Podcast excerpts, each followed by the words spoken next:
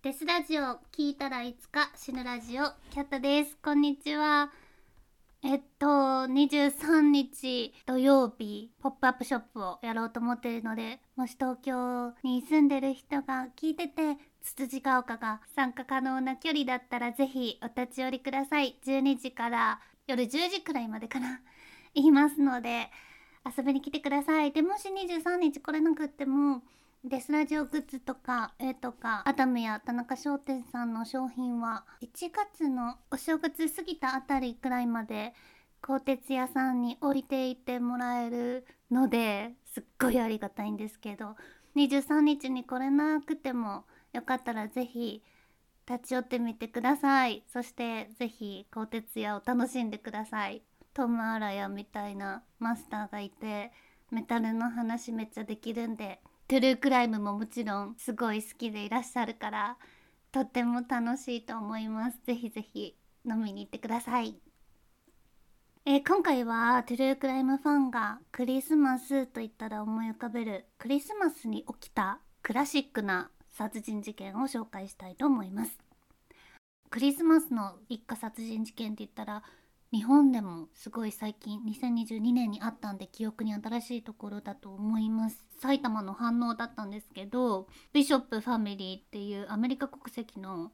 家族が3名とも近くに住む無職の40歳の男に殺害されたっていう事件がありました。なのでこちらもクリスマスの一家殺害事件として思い出されるところではありますね。だけど今回はアメリカで起こったすごく古い事件を紹介したいと思います。ローソン一家殺害事件。1929年に起きた事件なのでもう古典ですね。今なお語り継がれる古いクリスマスストーリーです。一家を丸ごと全滅させるという事件は世界でもしばし起こります。その響きからして恐ろしいなって思います。犯人は家族の一員なのか部外者なのかその心境はどういったものなんでしょうか。どうせやるなら全員殺してしまおうってなるんでしょうか。全滅させるっていう言葉は英語でアナイアレーションと言います。先に言っちゃいますがクリスマスの日一家をほぼ全滅に追いやったのは父親チャールズ・ローソンでした。まずは事件の背景から。1911年チャールズ・デイビス・ローソンはファニー・マンリングと結婚し18年夫婦として寄り添い8人の子供を設けました。当時は普通だったんでしょうけど今聞くと8人ってすごい子だくさんに聞こえますね。三男のウィリアムは6歳の時に病死してしまったので残った子供の数は7人です。1918年弟夫婦がノースキャロライナ州に移り住んだのに続きローソン一家も共にノースキャロライナに移り住みました。ローソン一家は小作タバコ農家として働きました。決して裕福ではありませんでしたが今日食べるものがないっていうほど貧乏っていうわけでもなく家族は一生懸命働き貯金し1927年についに自分たちの農場を購入するに至りました。その2年後1929年クリスマスの2週間前父チャールズ・ローソン43歳は37歳の妻ファニーと7人の子供たち。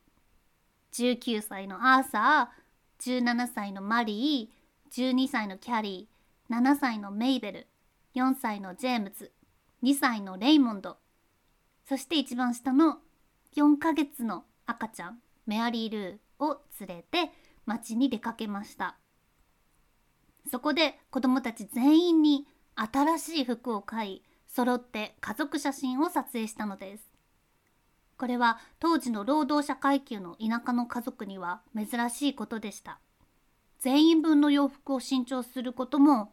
プロの写真家に写真を撮影してもらうことも当時の農家の一家にとっては贅沢でした。クリスマスの記念にと思ったのかチャールズは家族のためにお金をたくさん使いました。しかしこの2週間後に起こる悲劇のことを考えると彼はこの時点でこれが家族らにとって人生最後のクリスマスだと分かっていたのかもしれません。この時の白黒の家族写真が残っています。この写真は見たらすぐわかるって思うんですがとっても奇妙です。楽しい写真なはずなのに誰も笑ってないんです。むしろ怒ってるような表情を浮かべています。本来ならクリスマスを前に贅沢にも新しい洋服に身を包み幸せそうな表情になりそうなもんですが小さな子供を含む全員が17歳のマリーに関してはまるで睨みつけるような視線を送っています。お互い全く仲良さそうには見えないんです。チャールズ・ローソンには特に悪い噂はありませんでした。穏やかな性格というわけではなかったようですがこの当時の父親はみんな誰しも若干短気なイメージがありますし特にヤバい性格っていうわけではなかったようです。しかし後に書かれたドキュメンタリーによるとチャールズはある時畑仕事の途中で誤って斧で激しく額をぶつけるという事故に見舞われその事故の後性格が気性の激しいものに変わってしまったと書かれていますシリアルキラーが幼少の時に頭を激しくぶつけるっていうのは何度も聞いたことがありますがチャールズのようにすっかりおじさんで脳も発達しきっていた場合であっても頭部への怪我が原因で性格が変わってしまうっていうことがあるのかどうかちょっと興味深いです。もしそうだったら私たち全員が怪我したら突然表変してしまう可能性があるっていうのはちょっと嫌ですよね。12月25日クリスマスの午後マリーはクリスマスケーキを焼いていました。長男アーサーは父にうさぎを打ちに行きたいので家に弾丸は残ってるかな？と聞きました。この時実は家に弾丸はたっぷりあったんですがなぜかチャールズはないと答え19歳の長男アーサーを一人町へ使いにやりました。なぜそうしたのか分かりませんがアーサーだけが町にいたのでこの後の悲劇に巻き込まれなかったんです。長男が家を出ると父親チャールズは弾の込められた銃を構え突然家の外にいた娘のキャリーとメイベルを撃ちました。タバコ納屋のそばで2人が射程距離に入るまで待ち伏せ12ゲージの散弾銃で撃ち殺したのです。その後チャールズは家に戻りポーチにいた妻ファニーを撃ちました。そして家の中に入りチャールズはマリーを撃ち2人の少年ジェームズとレイモンドを見つけて殺しました。最後に彼は赤ん坊のメアリー・ルーを素手で撲殺しました。殺人の後チャールズは近くの森に入りました。間もなくしてクリスマスの挨拶に来たおじ夫婦はローソン一家の惨劇を目の当たりにし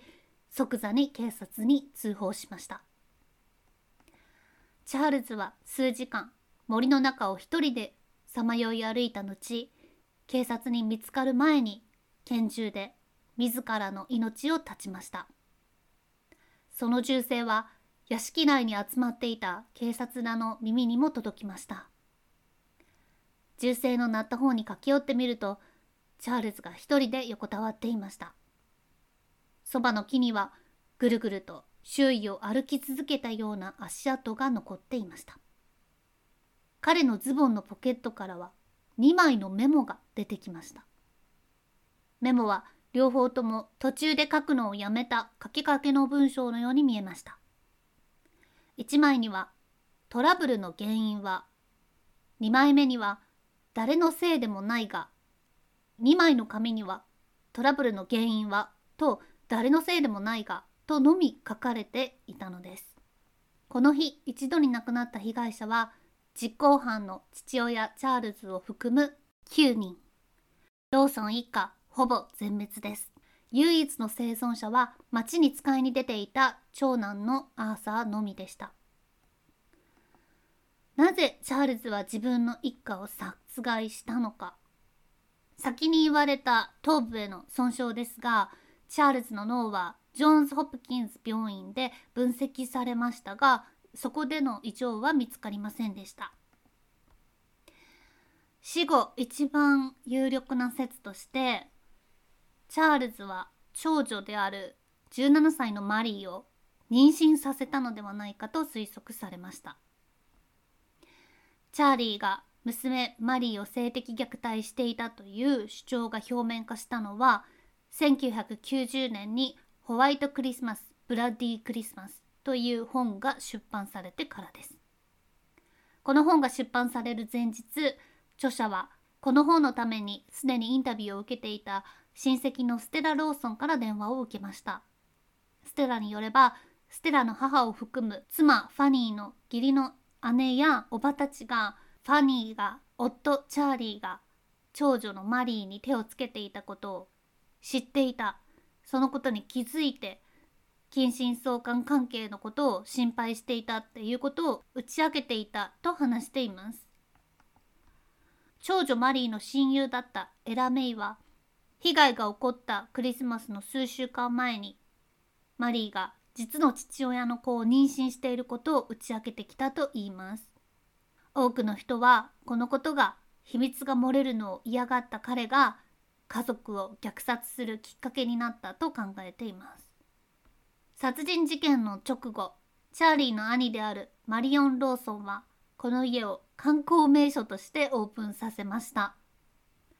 速攻ですよ。超早い。もう次の日とかに観光に向けてオープンしちゃいました。クリスマスの日にマリーが焼いたケーキが生々しくそのままテーブルに飾られました。しかし観光客は観光客っていうかもう別に観光スポットとしてまだ成り立ってないと思うから野じ馬の近所の人たちだと思うんですけど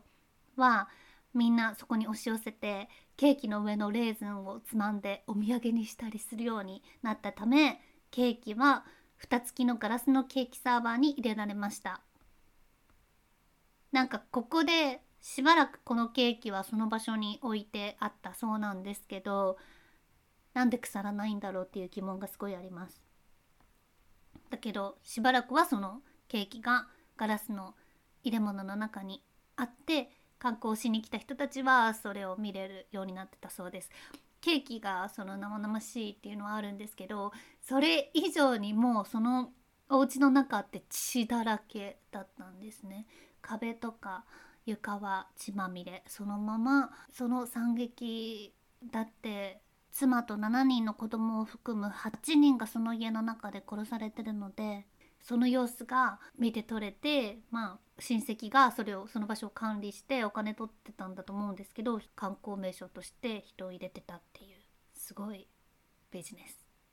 この事件については1930年にカロライナ・バディーズがコロンビアレコードで録音し1956年3月にスタンリー・ブラザーズがカバーした殺人バラードローソン一家殺人事件を含む多くの歌などにインスピレーションを与えました。歌い語り継がれているクラシックな事件ってことです。ローソン一家は個人の墓地に安置されました。そこの墓碑には四角とコンパスのシンボルが書かれてあったのでチャーリーがフリーメイソンであったんじゃないかっていう声も上がっています。でも別にお金持ちではなかったですね。という